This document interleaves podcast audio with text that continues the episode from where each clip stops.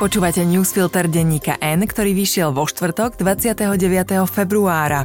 Udalosti dnes vybral a komentoval Tomáš Gális. Ja som Lucia Haverlík. Dnes o tom, že Lipšic je dole, ďalej uvidíme, a že na rade je Susko a tiež, že Pelegriniho treba sa do kameňa.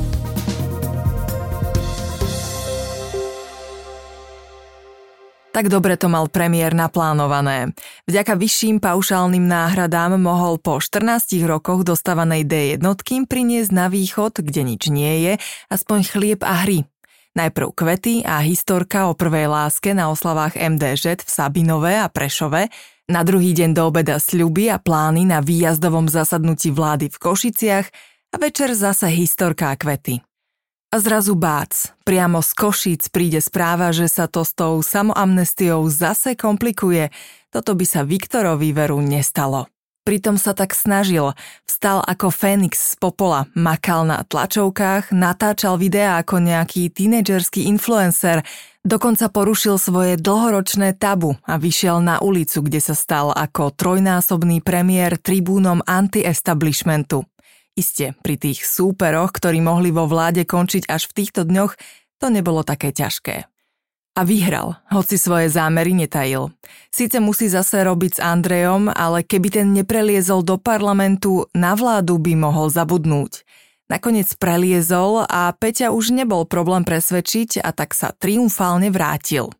Toto však už nie je 2012, keď sa musel a vlastne aj mohol držať späť.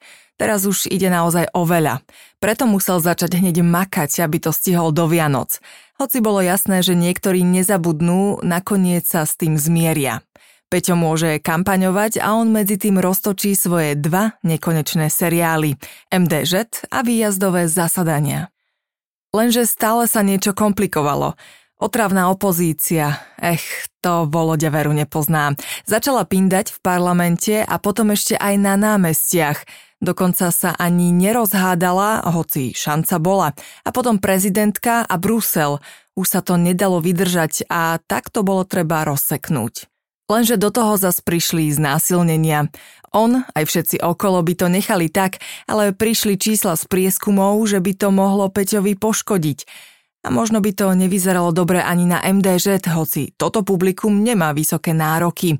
Čert to zober, povedal si a minister aj parlament vykonali.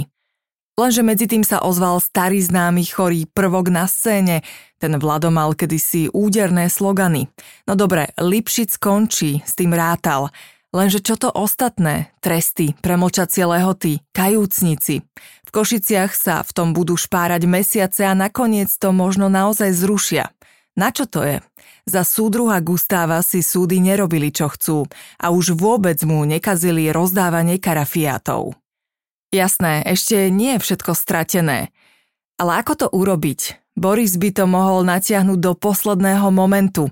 Nech si s tým potom v Košiciach robia, čo chcú. Lenže 15. by sa začala búrka. Týždeň pred prvým kolom by to vôbec nebolo dobré. Možno by bolo lepšie predstierať aký taký rešpekt a počkať, čo nakoniec prejde. Bude to trvať, ale Lipšic je dole a to kým a či vôbec sa dajú prokurátori dokopy, bude trvať tiež. Takže pokoj, povedal si nakoniec premiér a začal si chystať svoje obľúbené číslo, historku s pionierskou vedúcou. To bude potlesk. Rozhodnutie ústavného súdu o pozastavení účinnosti novely trestnej legislatívy je v niečom bezprecedentné. Sudcovia totiž pozastavili účinnosť zákona, ktorý ešte nevyšiel v zbierke zákonov. Kým v minulosti to vnímali ako problém, dnes píšu, že, citujeme, ide o posun v doterajšej rozhodovacej činnosti ústavného súdu. Zároveň vyzývajú ministra, aby zabezpečili včasné zverejnenie uznesenia súdu v zbierke. Boris Susko je pochopiteľne nespokojný. Okrem toho, že mu prekáža, že sa o uznesení dozvedeli médiá skôr ako dotknuté štátne orgány, sa mu zjavne nepáči ani to, že mu ústavný súd dohovára. To pretavil do výčitky, že súd poprel predchádzajúce rozhodnutia, že môže rozhodovať len o platnom zákone. To musí byť pre jedného z hlavných zdržiavačov uverejnenia v zbierke zákonov naozaj rana. Jeho stranícky a vládny šéf Robert Fico si však náladu naozaj pokaziť nedal. Vyjadril sa, že dosiahol svoj hlavný politický cieľ, keďže špeciálna prokuratúra toto, citujeme, semenište zla a nenávisti prestane 20. marca existovať. Premiér je spokojný aj s tým, že ústavný súd nemal problém so skráteným legislatívnym procesom, no neodpustil si poznámku, že súd pracoval pod tlakom a výčitku, že sa takéto vážne rozhodnutie, citujeme, citujeme, komunikovalo cez médiá nepriateľské k vláde. Okrem Fica však spokojnosť vyjadrili aj prezidentka a opoziční politici, ktorí podnet na súd podali. Podľa Zuzany Čaputovej je rozhodnutie o pozastavení účinnosti novely dobrou správou pre demokraciu, právny štát i pre poškodených trestnou činnosťou. Podľa SAS súd zachránil spravodlivosť na Slovensku. Ukázal, že opozičná kritika bola oprávnená a vzbudil v spoločnosti nádej. Michal Šimečka z PS rozhodnutie súdu dokonca označil za jednoznačnú Ficovú prehru, no takisto varoval vládu pred snahou toto rozhodnutie zmariť. Ešte prekvapivejšia ako reakcie politikov bola reakcia prokurátorov špeciálnej prokuratúry. 28 z nich, teda drvivá väčšina, rozhodnutie súdu ocenilo. Pokiaľ ide o rušenie vlastnej inštitúcie, z ich vyjadrenia vyplýva, že ho očakávali, citujeme, keďže existencia úradu špeciálnej prokuratúry nemá ústavnoprávny rozmer, no poďakovali sa aj za neuveriteľnú podporu verejnosti. Nazvať to všeobecnou spokojnosťou samozrejme nejde, ale na to, aké vášne téma vyvolávala doteraz, išlo skôr o festival umiernenosti. No na rade je teraz Susko a ten už isto vie, ako natiahnuť čas a našponovať nervy.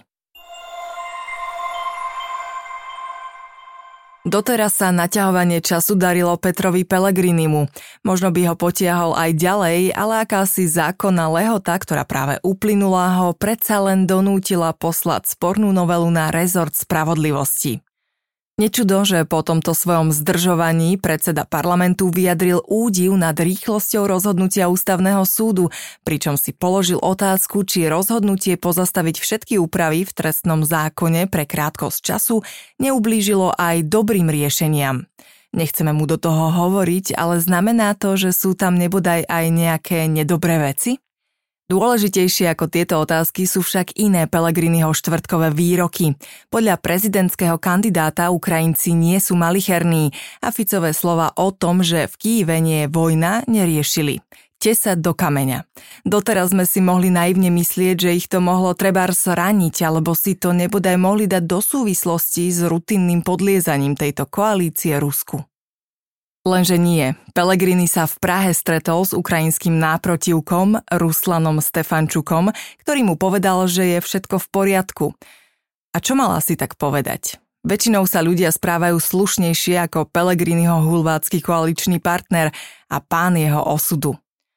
Že je asi tak formát Ivana Gašparoviča, dokázal Peter Pellegrini aj slovami, že je mu ľúto, že Slovensko kritizujú za výzvy na mierové rokovania medzi Ukrajinou, za ktorou vraj stále stojíme, a Ruskom. Vyriť do zlatej tabuľky a vystreliť do vesmíru. Stretávanie sa s veľvyslancom agresora, ktorého však prezidentský pretendent ani nikto iný z koalície na ukončenie nevyprovokovanej agresie nevyzve, totiž môžu za výzvu na mierové rokovania považovať azda len mimozemšťania. Volanie po rokovaní bez akéhokoľvek plánu a hlavne bez výzvy agresorovi, aby prestal útočiť, je v lepšom prípade naivné. V tom horšom je to len výzva Ukrajincom, aby sa vzdali. Ešte, že národy bojujúce o život nebývajú malicherné. A teraz ešte správy jednou vetou.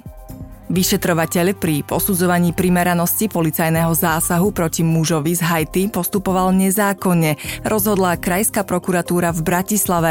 Hajťanovi v lete pred policajnou stanicou na Medenej ulici policajti zlomili chrbticu. Bývalý šéf kontrarozviedky SIS Ľubomír Arpáš dostal 5-ročný trest za podplácanie v rámci kauzy Babylon. Právnikovi Františkovi Polákovi špecializovaný trestný súd udelil za nepriamu korupciu 30-mesačný trest. Vláda sa na svojom výjazdovom zasadnutí uzniesla na podpore elektromobility v slovenských automobilkách a zvýšila aj počet špeciálnych víz, ktoré môže štát tento rok udeliť vodičom aj zamestnancom v priemysle. Riaditeľ štátnej ochrany prírody Štefan Kysel odvolal riaditeľov správ chránených krajných oblastí Horná Orava, Kisuce a Šťavnické vrchy. Iné miesto im neponúkli. Zo štátnej ochrany tak odchádzajú úplne. Nových poverených riaditeľov oblastí chcú predstaviť v piatok. Bývalý šéf kontrarozviedky Peter Gašparovič, ktorý unikol pred rozhodovaním Najvyššieho súdu o dovolaní špeciálnej prokuratúry v jeho prípade, požiadal v Bosne a Hercegovine o azyl. Investigatívne centrum Jana Kuciaka ho vypátralo v meste Mostar. Matovičovo hnutie odsúdilo vyjadrenia Rudolfa Huliaka, ktorý vyhlásil, že hovorca hnutia Matúš Bystriansky mal byť, citujeme, bez myhnutia oka zastrelený, keď sa v Abu Dhabi snažil konfrontovať ministerku kultúry Martinu Šimkovičovú. Hnutie žiada, aby sa Huliak vzdal mandátu poslanca a odovzdal zbrojný preukaz. Okresný súd v Trnave znova rozhodol o vine Josefa Šipoša, obvineného pre pestovanie marihuany, z ktorej vyrábal konopné mastičky. Odsúdil ho na 8 rokov väzenia. Ide už o niekoľký verdikt v prípade, ktorý sa ťaha od januára 2021.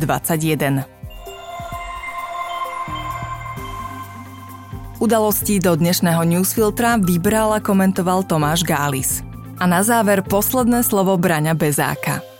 Rusko predčasom zaradilo Slovensko na zoznam nepriateľských štátov. Podpredseda Blaha v rozhovore pre ruskú štátnu televíziu povedal, že Rusko nie je našim nepriateľom. Najjednoduchšou definíciou kolaboranta je, že nepriateľa nepovažuje za nepriateľa. Do počutia zajtra.